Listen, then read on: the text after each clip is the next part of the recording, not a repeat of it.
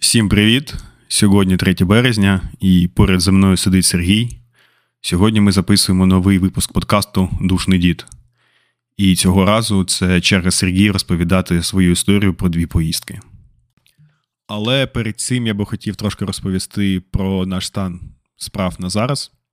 Вчора ми обкатали 5 елік, 4 ельки для 401-ї ОСБ, 1 ельку для 1-ї бригади Богуна, ще одна ЛК-5 для 401-ї окремого стрілецького батальйону. Вона поламалась, таке буває. Я сподіваюся, що на цьому тижні ми її відремонтуємо, все буде добре, і вона встигне поїхати з нами у наступну суботу. Ось. Ще Тарас звернув увагу на те, що захист в одній з елік був такий дуже втомлений, захист двигуна, я маю на увазі. І в мене досить давно вже сидить така мисль, така ідея в голові, що, мабуть, машини треба не тільки фарбувати, а ще якось там хоча б мінімально тюнінгувати, і встановлення захисту двигуна, багажника та, мабуть, люстри може входити в такий мінімальний комплект підготовки авто для фронту, тому що з мого особистого досвіду, навіть коли бійці відмовляються від багажників, вони потім, коли ними покористуються, різко змінюють свою думку і взагалі кажуть, що це супер-супер крута річ, тому що місця треба багато для запаски, для речей, для рюкзаків, а у кузові пікапа зазвичай або 300, або там снаряди, або ще якась там специфічна фігня. Тож, якось так. І повертаючись до нашої основної теми, я би хотів попросити Сергія розказати трошки про себе та про що будуть його 2 поїздки. Так, власне, це будуть 2 історії про 2 поїздки корчівників з самим першим складом. Перша із них, коли ми одночасно відвозили одразу 3 автівки для різних підрозділів. І друга історія, як ми разом з Іваном відвозили машину для медевакуації для медиків із ГУРу. І в цілому я хочу, щоб ці історії були максимально живими, тому я не готував багато пунктів заздалегідь, я лише підготував основну хронологію і через це можливі заминки. Проте я вважаю, що так буде живіше і цікавіше. Так це ж мої історії. І що? Ну, окей. Добре, тоді починаємо. Погнали. Ну що, давай, погнали.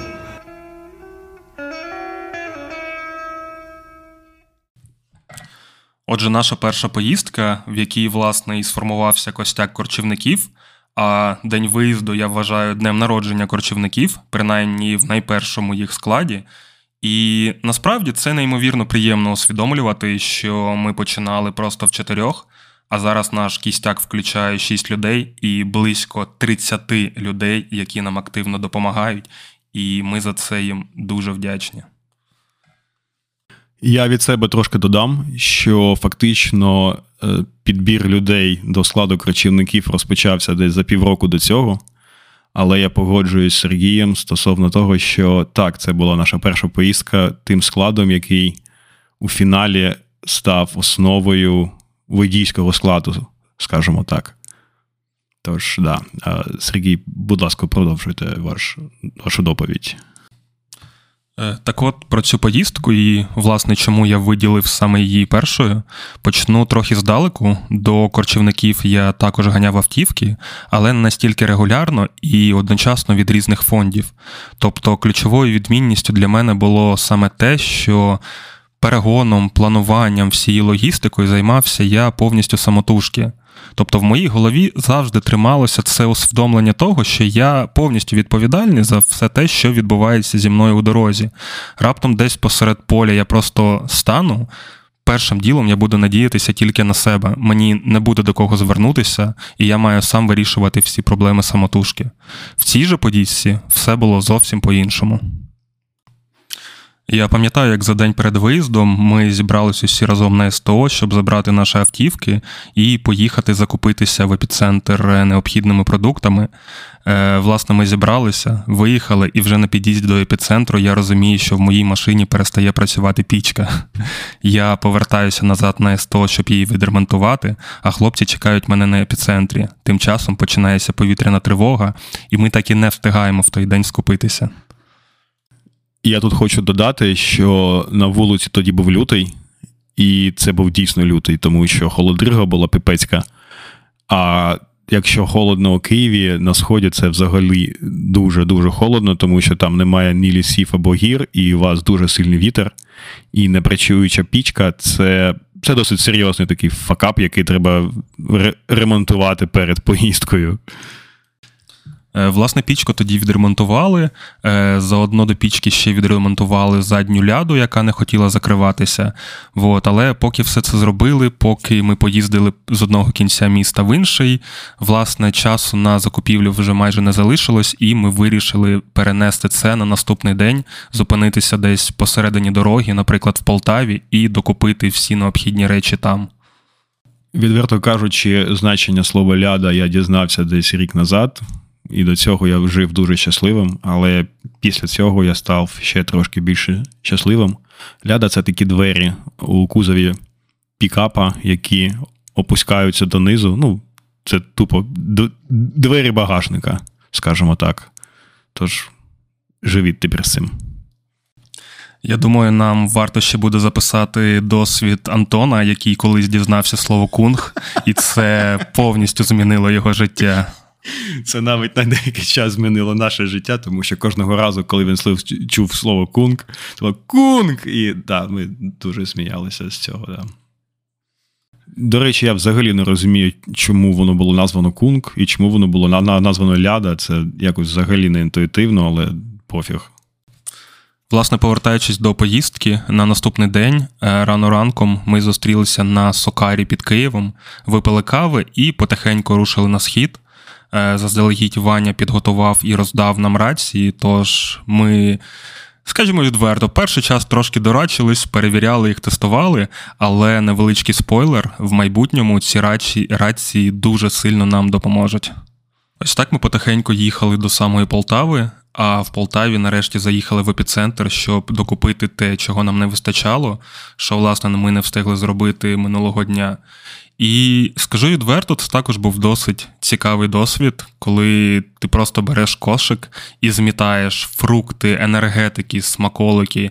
Це виглядає так, ніби ти готуєшся до якоїсь неймовірно великої вечірки, але ти розумієш, наскільки це принесе радість і щастя хлопцям на Сході, просто типу для того, щоб відчути частинку чогось нормального, просто щоб не їсти звичайну кашу кожен день, а їсти щось класне, з'їсти якусь рафаелку чи снікерс. І ось саме з такими думками ми бігали по всьому епіцентру і завалювали наші кошики смаколиками. Слухай, а це ж ти мене питав, Ваня, скільки брати, я тобі відповідав, бери до хуя. Да, це наш такий невеличкий локальний мем, коли я питаю Ваня, скільки брати, Ваня каже, дохуя, я кидаю фотку, це дохуя, він каже, дохуя, і ми обмінюємось просто таким мемасами, дохуя. Дохуя, да. Да, тому що ти ж не будеш казати, беріть там 3 пакетика макофи, 3 в одному пачку рафаелок та і все. Ні, ти кажеш, що беріть дохуя. Якось це набагато краще працює, тому що багато всіх різне, а розуміння, що таке дохуя, як виявилось, воно усіх більш-менш однакове. Тож, отакий лайфхак. І, власне, після того твого, Ваня, дохуя, наші кунги на пікапах ледь закривалися, але місія була виконана надаремно, я все дитинство готувався до цього, граючи у Тетріс. Да, є така присказка, бережіть свої кунги з молоду, хлопці. Після цього ми рушили далі. Нашою задачею було відвести 2 автівки, а 3-ю машину ми залишали в місці, де ми планували ночівлю. Ми їхали нічною Донеччиною в наше перше місце, де ми мали віддати автівку. Дорога була, м'яко кажучи, не дуже. Ми місцями ледь проїжджали. Можливо, це було на контрасті того, що до цього ми їхали ідеальною трасою Київ-Харків, а можливо, дороги на Донеччині, особливо зимою, особливо під час повномасштабної війни, дійсно в не дуже належному стані. Тим не менш, ми доїхали в наш перший пункт призначення, де ми мали просто вигрузити частину нашого стафу. Ми віддали хлопцям дуже важкі велетенські буржуйки. Я не знаю, вони дійсно важили десь сотнями кілограм.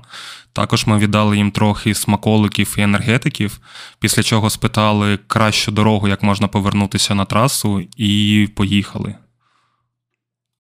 Я тут для антуражу також додам, що фактично це були села навколо міста, одного з міст Донбащини. Хлопці сиділи по хатах з вимкненим світлом, тож вулиці темні, небо затягнуте облаками, нічого взагалі не видно. І ми такі автоколоною з 4 авто по цих розбитих дорогах намагаємося зрозуміти, куди нам їхати. Інтернету немає, зв'язку немає, нічого взагалі немає. Де ми, що ми тут робимо? Це таке велике питання. Але коли ми там все ж таки знайшли, кому віддавати, і навіщо ми взагалі питали, як повернутися на дорогу, це тому, що ми тупо не відстрелювали, де ми знаходимось. Ось. В одному з місць ми їхали по досить крутій гірці, вона була під великим кутом, ще й повертала, а по краях було купа дерев. Варто додати, що дорога була повністю обледенілою, і навіть коли ти повністю затискаєш гальма на пікапі, він все одно певний час продовжує їхати вперед і трошки боком. Але все було норм, принаймні, як нам на той момент здалося, ми спустилися, виїхали на основну дорогу і поїхали в сторону Краматорська. Варто зазначити, якщо заїжджати в Краматорськ з півдня, після в'їзду в місто вас очікує дуже довга і дуже крута гірка, яка веде до самого залізничного вокзалу. Ми їхали автоколоною, і так вийшло, що я їхав за санею. Ми потихеньку їхали, і в якийсь момент я дивлюся на саніне ліве колесо, і воно починає просто ходити ходуном по сторонам. І я розумію, що от-от воно відвалиться, а варто нагадати, що наші машини повністю навантажені, тобто кунги забиті просто до, я не знаю якого, стільки просто фізично туди не влазить, але в нас влізло, тобто машини були дуже важкі, плюс враховуйте, що це пікапи, і я дивлюсь, як саніне колесо починає просто зі сторони в сторону ходити, я беру рацію, починаю в рацію майже кричати, кажу: "Саня, зупинись", а на що Саня мені відповідає: "Да-да, зараз почекай, зараз трошки з'їдемо, я зупинюсь". Я кажу: "Ні, Саня, зупиняйся прямо тут". Саня з'їжджає на узбіччя, зупиняється, і ми виходимо всі з машин. Тут ще такий цікавий факт. Для мене це в рації звучало як: "Ваня, зупинись, в тебе колесо відпадає". І я тупо обісрався, тому що це моя машина. Мені було її дуже жалко, тому що там дороги розбиті. Я декілька разів влітав у яму, і коли я чую, хтось мені каже: "Ваня, в тебе колесо відлітає", я такий: пиздець, приїхали. Я зупиняюсь, виходжу, дивлюсь, свою машину, все нормально, повертаюсь, думаю, хто там мені щось казав, і бачу, як хлопці стоять навколо пікапу, такі, все, приїхали. І розумію, що це було Сані, а не мені. Да, ми вийшли з машини, побачили те, що колесо тримається на 2 болтах з 5. Насправді дуже добре, що ми тоді зупинилися. Я не думаю, що було б щось критичне, але машина явно сіла би однією стороною на землю, і це було б просто набагато важче фіксити, а так, принаймні, ми змогли стати на узбіччя і далі вже спробувати пофіксити ситуацію. Як не критичний? Якщо б вона там бахнулась би всім своїм весом на свій тормозний диск, така собі історія, відверто кажучи. Власне, я це і маю на увазі. Добре, що у нас були рації, і це дійсно був той спойлер, коли рації нам допомогли вийти відносно сухими з води, скажімо так. Ніфіга в тебе не критична ситуація. Добре, тобі відніше. Ми вирішили з Санією разом спробувати пофіксити колесо. Ваня з Дімою тим часом поїхали віддавати одну з автівок. Основна складність полягала, напевно, в тому, що у нас були звичайні домкрати, а піддомкратити звичайним домкратом пікап не завжди вийде. Його просто банально не вистачає по висоті. І я додумався до того, щоб піддомкрачувати одним домкратом, звичайно, як це звичайно робиться, в поріг, іншим домкратом в ресору. Це виглядало дуже небезпечно, але принаймні це допомогло нам підняти машину. Ми подивились на те колесо, 3 болти були повністю злизані, на 2 ще ледь трималися гайки. Я думаю, спробую їх хоча б відкрутити, можливо, затягнути, поміняти. Також нічого не вийшло, одну гайку відкручуючи я поламав разом з болтом, і в результаті колесо залишилось просто на одному болті. Тим часом приїхав Іван, ми сіли на мій пікап, разом з ним поїхали віддавати наступну машину, а Саня з Дімою в той час залишились і пробували пофіксити все ж таки колеса. Тут ще треба додати, що хлопці все це робили з налобними фонариками, тому що в місті не було світла, світломаскировка. От. І тупо нічого не видно. Поряд переїжджаю, там я якась техніка, я їм кажу, типу, хлопці, докидайте ви все це, нам треба їхати. Вони такі, ні, ми зробимо цю машину. А там тупо 2 болти. І пікап на 2 болтах, ну, нікуди не поїде. Але вони, ні, ми зробимо це авто. Це було якесь, ну, типу, що... Далі ми ще десь на протязі 40 хвилин їхали до бійців. Ми проїжджали блокпости, ми проїжджали ліси Донеччини, ми проїжджали поля. Це було, насправді, досить атмосферно. От зараз загадуючи, це прям дійсно те, що закарбувалося в моїй пам'яті. У мене не було раніше такого експірієнсу. От. До хлопців ми доїхали успішно, але ми трошечки хвилювалися, тому що вони весь день чекали нас з вечерю, і якось їхати до розгніваних голодних бійців було трошки стрьомно. Я, звісно, жартую, але да, ми почували себе трошки винними за те, що так пізно приїхали, бо хлопці дійсно постаралися, підготували для нас офігенну вечерю. Та картопелька з травами, вона прям, закарбувалася, я її прям пам'ятаю. І вони нас чекали, ми зустрілися і нарешті змогли всі разом усістися за стіл. На вулиці ніч, Донеччина, зима, темно, холодно, до того ж починається комендантська година, тому ми вирішили залишити машину, поїхати до хлопців, а вони вже на наступний день повернуться і заберуть цю машину. Слухай, так, а в сенсі в тебе не було такого експіріенсу? Ти що, ніколи вночі по полям не їздив чи що? Та, власне, по полям та вночі я їздив, але щоб так збіглися всі обставини, типу, ми майже біля лінії фронту, зима, ніч, ми кудись їдемо, нічого не зрозуміло, купа блокпостів, щось десь на горизонті прилітає. Власне, цього експірієнсу. Це точно не те, що я б, напевно, мріяв чи колись хотів мати в житті, але, скажімо так, це щось неповторне, що залишиться зі мною назавжди. Тому я і ціную такі моменти. Який ти філософ, слухай. Ну ладно, добре. Ми вечеряли і спілкувалися з хлопцями, і для мене це був, напевно, перший досвід спілкування з прям прифронтовими військовими, бо до цього зазвичай я привозив автівки, просто десь на вокзалі їх віддавав і майже зразу сідав на потяг назад, а тут ми прям повноцінно мали нагоду поспілкуватися з людьми, і не простими людьми, а які дійсно... скажімо, прям їбашать заради нас усіх. І це був офігенний експірієнс. І я вважаю, це він-то-він ситуація, тому що для нас це було досить цікаво взагалі дізнатися із перших уст, що там відбувається, як взагалі ситуація на фронті. А для хлопців ми були, напевно, я навіть не знаю, як це порівняти. Це, напевно, як якісь іноземці приїжджають просто в якісь маленькі селище, і для всього селища це просто як подія. Бо дійсно, для хлопців вся рутина – це як день бабака, вони... працюють, а ввечері, в кращому випадку, вони просто можуть трошки поспілкуватися зі своїми рідними по відеозв'язку. І це все, і так кожен день. Тому приїзд якихось нових людей для них – це дійсно подія, і це дійсно вартує того. Ну, я тут ще, мабуть, знову влізу, тому що це трошки не так відбувається. Це не те, що вони там працюють увесь день, а потім ввечері спілкуються з рідними. Вони виходять на позиції, сидять там декілька днів, або там штурмують. І це... типу, дуже складно, тому що ти фактично переїжджаєш там зі своєї хати, у якій ти живеш, да?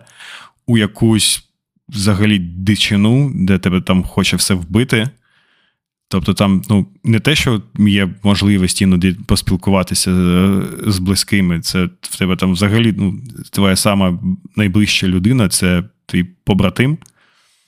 Ось. Якось так, да. Це Якось так, мабуть. Так, да, я, власне, це до того вів, що люди дійсно постійно працюють, вони дійсно постійно в великому навантаженні і стресі, і рідні – це для них майже єдина можливість хоча б трошки відволіктися від цього світу, і тому, коли до них приїжджають інші люди, волонтери, то для них це прям подія, і вони це цінують, це прям видно. Ну, типу, да, це я з тобою погоджуюся. Вони навіть якось веселішають, коли вони бачать цивільних. Да, прям сильно. І це дуже-дуже їм допомагає.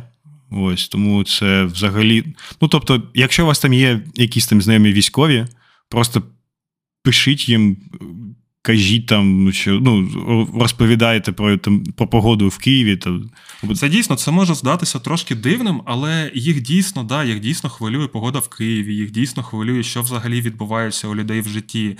Вони живуть цим днем бабака. Робота, сон, робота, на сон іноді навіть і не вистачає час. Тому дійсно, будь ласка, приділяйте їм просто трошки уваги. Це дуже важливо, повірте мені. Мені подобається, як ми називаємо цю війну роботою. Ну, так і є.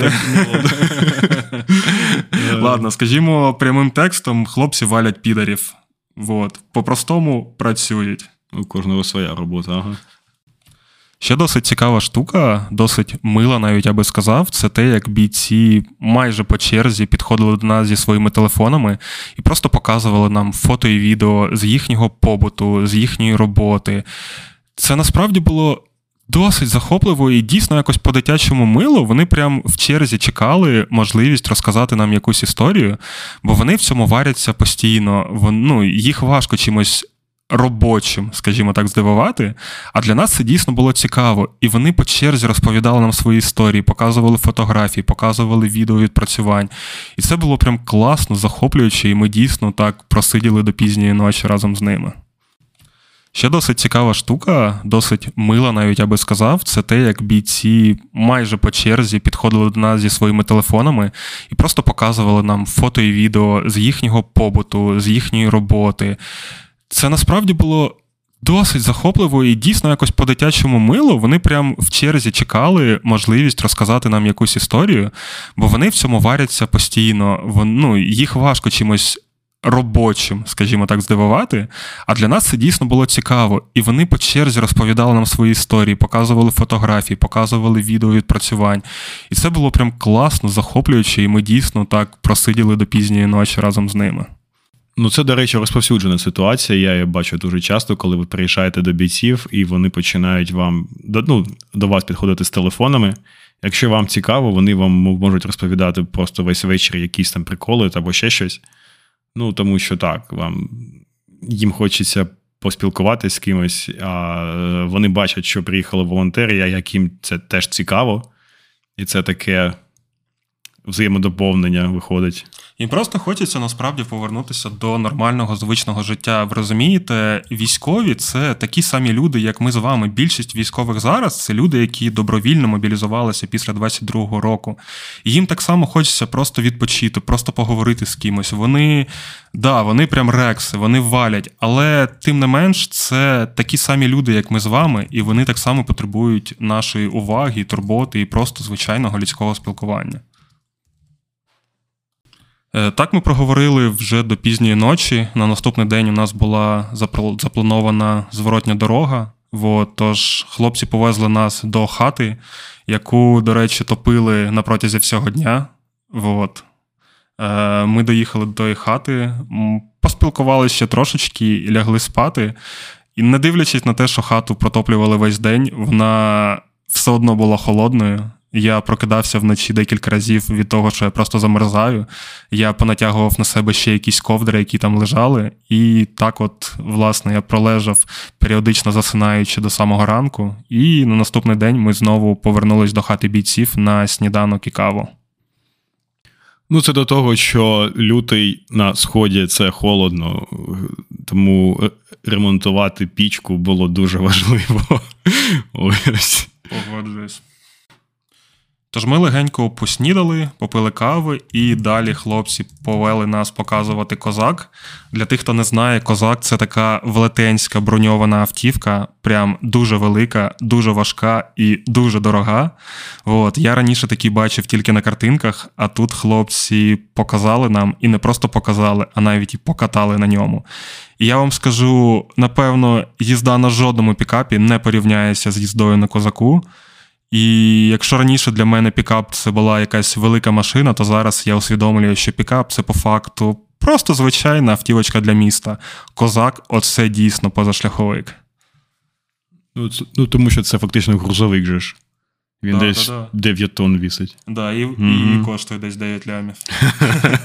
Відкриваємо збір, цей день настав. Ми купуємо Козак. І це було класно, і нам, і ми бачили в очах хлопців, як вони також радіють за нас, що ми радіємо. Ну, це дійсно якась синергія. Тобто, ну, дарувати щастя – це класно. Типу, у нас прям горіли очі. Ну, уявіть, просто, типу, як група хлопчаків просто катається на якійсь великій машинці. Ну, це прям було класно, типу. От. Ми ще наслухались багато історій від Вови.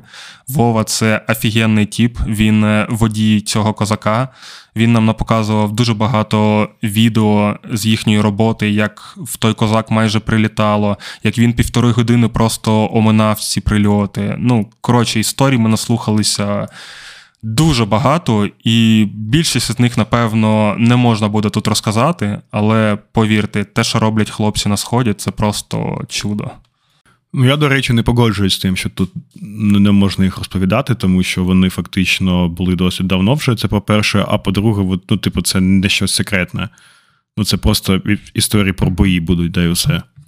Да, можливо, просто не вдаючись в контекст конкретної бригади, да, я думаю, можливо, це розповідати, але все одно є деякі факти, які, мені здається, як мінімум до закінчення повномасштабної війни, як мінімум не варто згадувати, просто тому що не на часі. Да, після повномасштабки таких фактів буде така велика кількість, що взагалі буде пофігу вже. Можливо, так. Але тут, скажімо, кожен відповідає за якусь свою частинку, тому я, напевно, багато чого все-таки притримую до якихось кращих часів. Ні, розповідай. Ні, не розповім. Ні, розповідай. Ні, не розповім. Ну, добре. У будь-якому випадку формат цього подкасту був якось у тому, щоб розповідати те, що загалом чомусь... Ну, як? Говорити про те, що загалом чомусь не говориться. Ось.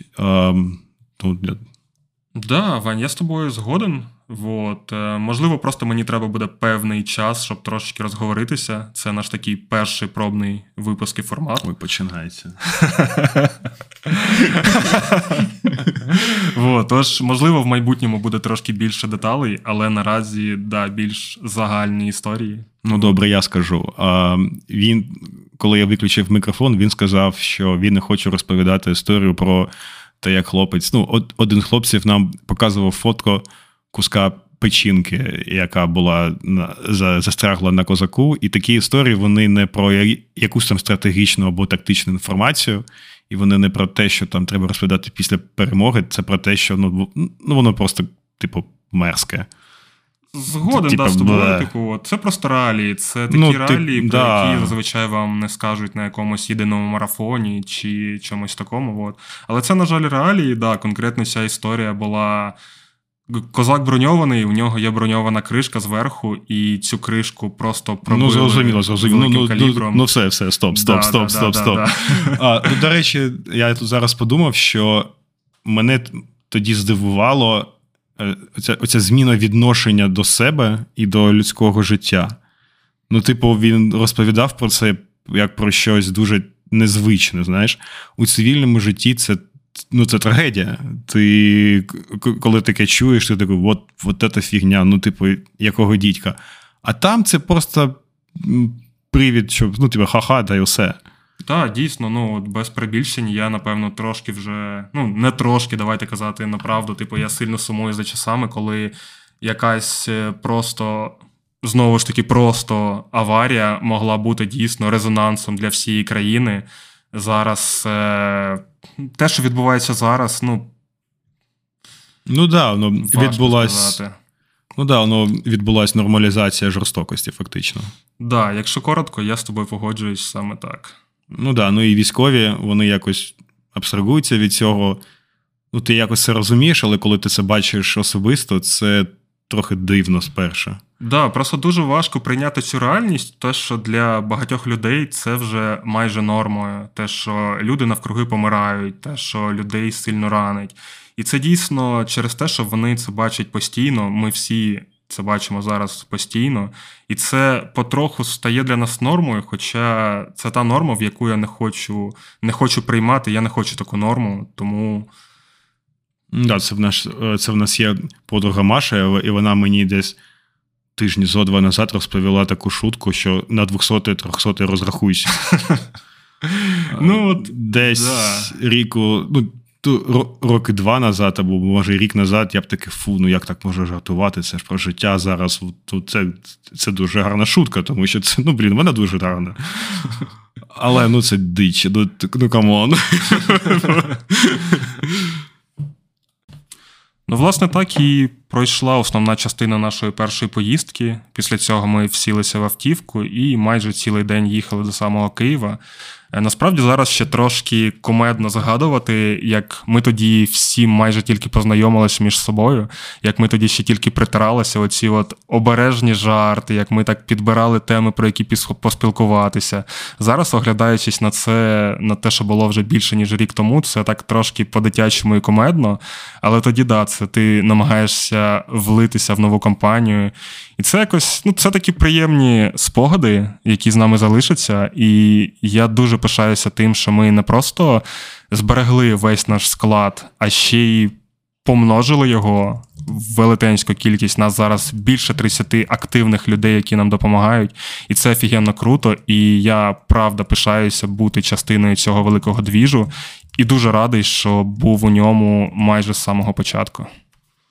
Ну, ти прям таку рекламу вже влаштував. Ти почав з цього, закінчуєш цим, камон, типу... Да, знаєте, білборди «Вступайте в третю штурмову» скоро будуть «Вступайте в Корчівники». До речі, ви знали, що у нас вже в складі вже більше, ніж 30 людей? І Сергій з нами був з самого початку. І я цим дуже пишаюсь. Да, Вань. До речі, також ще фан-факт. Ваня з нами також був майже з самого початку. І я цим дуже пишаюся. Ми взагалі дуже пишаємося тим, що ми пишаємося. Да, ми просто, ну, взагалі пиші всі. Ну, добре, давайте продовжимо. Все. Серйозне обличчя, все. Ну, типу, це все. Це була твоя історія про першу поїздку, ну, так? Так, якщо дуже легально, знову ж таки, це дуже поверхнево, дуже загально, без багатьох деталей.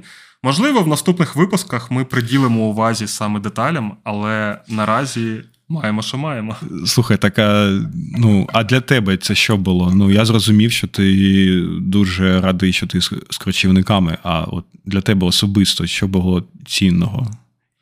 Для мене було цінного те, що я нарешті, скажімо так, знайшов своє місце в цей час. От. Мені хотілося долучитися і допомагати більш активно. І раніше я це робив просто вибірково, різним фондам, просто по якійсь маленькій частинці. Зараз же у нас сформована робота, у нас налагоджені всі зв'язки. Ми просто робимо нашу роботу, ми знаємо, що ми будемо робити завтра, у нас є плани на місяць вперед. І це, власне, те, чого я для себе шукав на цей час.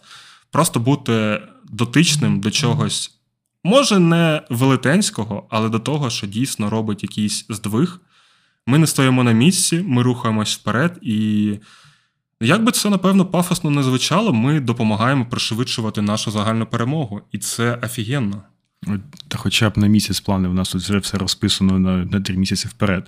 Ну добре, якщо, ну, тобто для тебе ця поїздка про те, що ти фактично знайшов собі банду людей, з якими ти зараз? Банду людей, банду однодумців, з якими мені комфортно і, да, з якими дійсно класно працювати разом. Ну, добре, тоді переходимо до другої історії. Друга історія – це про те, як ми разом з Іваном їздили до медиків ГУРу і відвозили їм Land Rover Discovery для медевакуації. В ту поїздку ми з Іваном поїхали лише вдвох. Я їхав на Discovery, який ми везли для медиків ГУРа, а він на своїй грузі. У нас так само були рації, але так як ми були вдвох, здебільшого ми просто їхали мовчки, слухали музику і час від часу переговорювались, коли бачили щось прикольне або цікаве на дорозі. Ми так само зупинилися в епіцентрі в Полтаві. В цей раз, правда, ми вже скупилися не настільки дохуя, як минулого разу, але тим не менш ми все одно нормально так забили багажник. Досить цікава історія, про яку я потім ще згадаю більш детально. Ми побачили, що на полиці вивантажували полуницю, і це була така полуниця, яку я, напевно, дійсно ніколи не бачив в житті, наскільки вона була гарна. Помножте це ще на те, що на вулиці був лютий місяць, і це, напевно, просто перша полуниця, яка взагалі з'явилася на прилавках в магазині. Як тільки ми її побачили, ми зразу вирішили, що ми забираємо всі ящики. Ми вже почали їх ставити до кошика, вибігла продавчиня і каже: «Почекайте, дайте я хоча б для звіту сфоткаю, що вона взагалі у нас була на прилавках». Ми такі: «Да-да, звісно, без питань». Ми забрали всю ту полуницю, накупили ще купу фруктів і смаколиків, сілися в автівки і поїхали далі. Ти, бляха, навіть акценти робиш ті ж самі. Ну, Ваня, блін, це ж подкаст, типу, люди ж не бачать мене, люди мають пам'ятати мій божественний голос. Ну, це буде Сергій Полуниця тепер, все. Це Сергій Полуниця. З вами підкаст «Душний дід» та Сергій Полуниця. Да, а я зараз дивлюся на план цього подкасту і бачу пункт «Вирізати гейство». Мені здається, щось пішло не по плану. Гейство ми так і не вирізали. Давайте продовжувати. Велетенський мінус зимових поїздок на схід – це те, що темніє дуже рано, прям з обіду, і майже половина шляху відбувається по темній неосвітленій дорозі. І місцями це було трошки стрьомно, коли ми їхали на повній швидкості, десь 120-130, і просто в якийсь момент ні звідки з'являється велетенський трал, на якому везуть танки. І він майже не освітлений, у нього лише малесенький червоний габарит, і ти просто в останній момент встигаєш відгальмуватися, щоб якось його об'їхати. І це трошки стрьомно, плюс на вулиці зима, холод, нічого не видно, і єдине, що ти бачиш, це фари зустрічних автівок, які тебе сліплять. І, власне, так пройшла наша друга половина дороги майже до самої лінії фронту. Що ти маєш на увазі майже до лінії фронту? Ну, я маю на увазі те, що ми доїхали майже до крайнього міста, до якого взагалі можливо було доїхати на Донеччині. Там десь кілометрів 15 було до фронту, ні? Я не пам'ятаю. Ну, плюс-мінус. А, ні, там було менше. Там було щось 10 км, вони казали, пам'ятаю. Десь так, да. Вот. Ну, типу, це не місто біля фронту, але це, типу, якась... Скажімо так, це крайнє місто, де дуже багато цивільних. І куди можна відносно нормально доїхати власним транспортом. Ну це третя лінія. Ну як, це за третю лінію. Відразу за третю лінію, фактично. Да. Так. Угу. Ми зустрілися з військовими на одній із АЗС, яка вже не працювала або, можливо, взагалі була закинута. Вони зустріли нас, і ми поїхали за ними до їхнього пункту постійної дислокації. Власне, це була одна з лікарень, в якій вони базувалися в підвалі. Отже, ми приїхали на місце, познайомилися із хлопцями, розвантажилися, вивантажили всі фрукти, всі смаколики, і після цього вони повели нас до їдальні, яка знаходилась за декілька хвилин від цієї лікарні. Просто, щоб ви усвідомлювали, наскільки там все добре з їжею. Там була котяча миска, і поряд такий велетенський кіт. Миска була наповнена ковбасою, і кіт просто байдуже похроходив повз цю миску, тобто навіть не звертав на неї уваги. Після цього ми знову повернулися до лікарні, нас завели показати операційну. І знаєте, я небагато за своє життя був в операційних, але ця була на такому просто височенному рівні, що, мені здається, в більшості обласних центрів просто немає настільки якісного обладнання, настільки якісно все зроблено, просто все проклеєно, настільки, що там, напевно, жодної пилинки немає. І це просто про те, наскільки люди, професіонали своєї роботи, наскільки вони відповідально до цього підходять, що ви просто розуміли, там по прямій до фронту, ну, менше 10 кілометрів, а обладнання, ну, просто на височенному рівні. Ну, я тут хочу дещо скоригувати, тому що це була операційна не в лікарні, вона була у підвалі лікарні.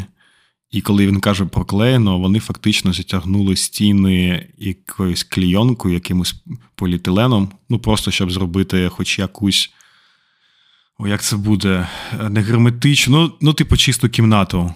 І обладнання там було досить круте, так, і це було, ну, дуже гарно операційно, проте це не операційно у лікарні, це операційно у підвалі лікарні, яка фактично є стабілізаційним пунктом. Ось. Так, це саме те місце, куди поранених звозяться як перша ланка, де їм надають першу допомогу, і після цього вже вирішують, куди їх направити далі. А, власне, у підвалі вона для того, щоб хоч якось оберегтися від прильотів, тому що, ну, це лінія фронту, там прилітає постійно, там досить гучно. Після цього ми ще трошки поспілкувалися з військовими і потроху збиралися йти спати. А спали ми, власне, в дуже вузенькому коридорі в підвалі цієї лікарні. Просто для антуражу уявіть собі, це досить вузький коридорчик. Чимось нагадує просто плацкартний вагон, де купа людей, де просто уздовж стіни стоять койки. Там ще було дуже тепло, реально навіть в футболці було прям спекотно. От. І ми спали в самому кінці цього коридора біля вікон. Ну, це тупо бункер. Так, да, по факту так і є. Ну. От. І це, напевно, єдине місце, де хоча б якось можна було почуватися безпечно. Ну, фактично, так. Да. Ну, тому що там радянська влада будувала бункери у школах та у лікарнях, і хлопці просто використовували вже готовий бункер. Але він не був обладнаний для великої кількості людей. Відверто кажучи, там було душно, вентиляція там не працювала. Ну, тому що хто її там буде ремонтувати 30 років, так? Тож це... Таке собі задоволення було. І ще там був мужик, який дуже сильно храпів. І це був душний дід. Та-дам! Ну, я там тільки так, типу, бек-вокал. Там був мужик, який був основним солістом, і це була срака. Ні, Вань, насправді, типу, я просто пам'ятаю, прокинувся під ранок і чув з вулиці звуки роботи нашої арти. Я тобі скажу відверто, твій храп був голосніший, ніж наша арта. Так що тобі є чим пишатися в цьому житті. Ну, тому що я був поряд. Арта була... Дуже далеко, за 10 кілометрів від тебе. Да, ну все одно арта поряд, але, Вань, ти ще ближче, ти прям в сердечку. Ну, я ж тобі про це і кажу. Ну, добре, з храпом та артою розібралися. Що там з твоєю історією? Давай продовжувати. Тож ми прокинулися... Пішли почистити зуби, це також трошки антуражно, уявіть, ви для того, щоб почистити зуби, ви, по-перше, підіймаєтесь з підвалу, підіймаєтесь далі на другий поверх, ідете коридорами просто от обласної лікарні, на стінах якої завішані купа всяких медичних плакатів, ви ходите по цим коридорам, обходите ці от ви їх, я знаю, уявили, оці рослини, які просто стоять в кутку цих лікарень, ви оцими лабіринтами просто йдете в туалет, щоб банально почистити зуби. Це антуражно, це, напевно, не якийсь досвід, про який я мріяв все життя, але це такі моменти, які закарбовуються в пам'яті. А після цього ми спустилися знову до їдальні. Як тільки ми зайшли, там вже сиділи хлопці, не дивлячись на те, що це був ранній ранок, ми такі ще були сонні, тільки там прокинулись недавно, хлопці вже були максимально бадьорі, вони прям трошечки притихли, коли ми зайшли, ну, скажу просто коротко, дуже сильно відчувається, що це дійсно типу ГУР. От, ми спілкувалися з багатьма різними підрозділами військ, і ГУР дійсно трошки виділяється серед них, і ти зразу бачиш цей професіоналізм. От, власне, ми попили собі кави, потихеньку почали збиратися, попрощалися з хлопцями, сіли в машину і поїхали додому. А як ти зробив висновок, що це про професіоналізм саме? Та це, напевно, та річ, яку важко пояснити. Ти просто як в житті, ти дивишся на людину, і в тебе часто зразу складаються якісь враження. Ти просто бачиш, що той рівень серйозності, ну, напевно, жоден фільм просто про якихось там рексів не передасть оцей погляд, коли ти дивишся просто людині в очі і розумієш, скільки вона побачила, наскільки вона натренована. Ну, це дійсно, це важко буде зрозуміти і передати словами, але це дійсно відчувається. Ти просто бачиш і розумієш, що ти зараз в одній кімнаті з професіоналом своєї справи. Ну, я навіть додам трошки, воно відчувається через те, що ну, в них якийсь такий хижий погляд, і ти розумієш, що він хижий не тому, що він там в контур нарубався, а тому, що він людей вбиває. І це усвідомлення до тебе приходить досить швидко. Коли ти дивишся на цю людину, вона дивиться на тебе, і ти такий у погляді читаєш «Ну, привіт», і ти такий «Здрастуйте». Да, власне, ти правильно це описав, воно десь так і відчувається. Вот. І в такі моменти ти розумієш, що досить офігенно, що ці люди воюють на нашій стороні. Да, і те, що каву треба пити дуже швидко і виходити по своїх справах. Да, як то кажуть, чайок до хльобу і уйобуй. Ми всілися в Ваніну грозу, виїхали в сторону Києва. От. Так як ми були лише двоє, а нас очікувала дорога довжиною в цілий день, ми потроху почали підіймати якісь дуже загальні теми, спілкувалися про наше життя. Я пам'ятаю, запитавшись у Вані стосовно його життя, він каже, о, це довга історія. Я кажу, Ваня, ми нікуди не поспішаємо. І так, власне, і пройшла майже вся дорога. Першу половину Ваня розповідав про своє життя, про те, як він прийшов до програмування, про його адвокатський експірієнс, про життя на Донбасі. От. А другу частину дороги я майже біографічно розповідав про своє життя ледь не з самого народження до сьогоднішнього дня. От. І це було по-своєму круто, і час дійсно пролетів досить швидко. Я ще, мабуть, додам, тому що середня швидкість, коли ми їхали з Харкова до Києва, була, мабуть, десь 160-180. Десь так. І це було дуже смішно, тому що Сергій дивився то на мене, то на спідометр,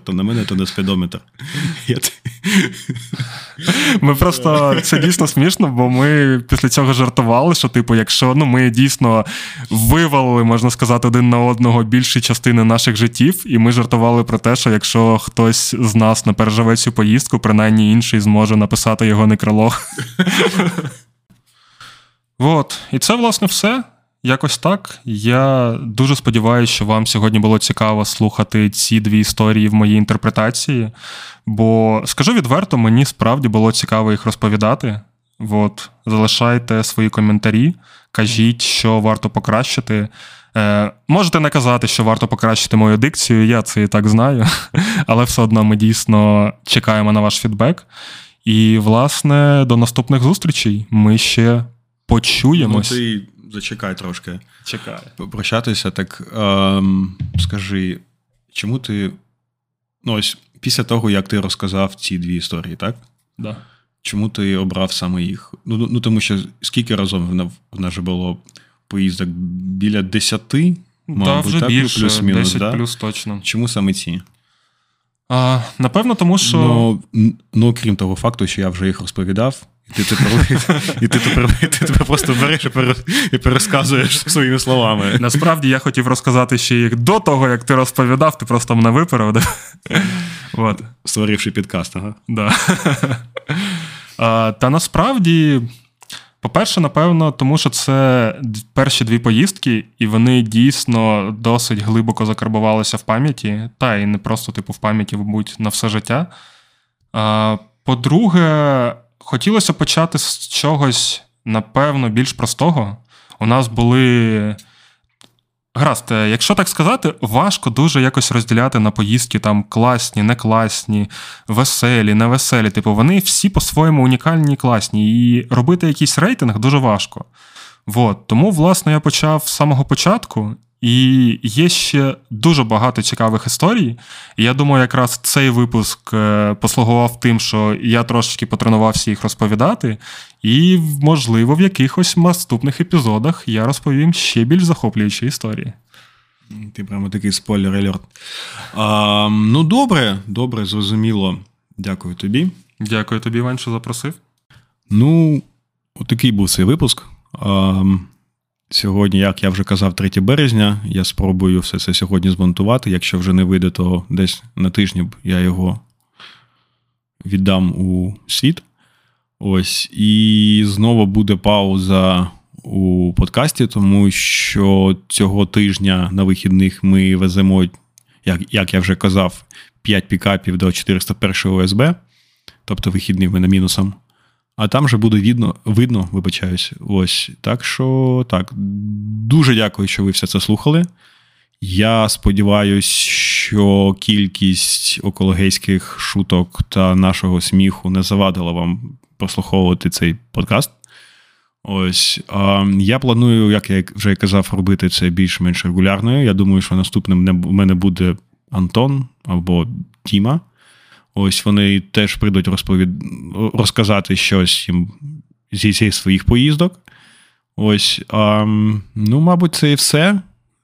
Тож, на все добре.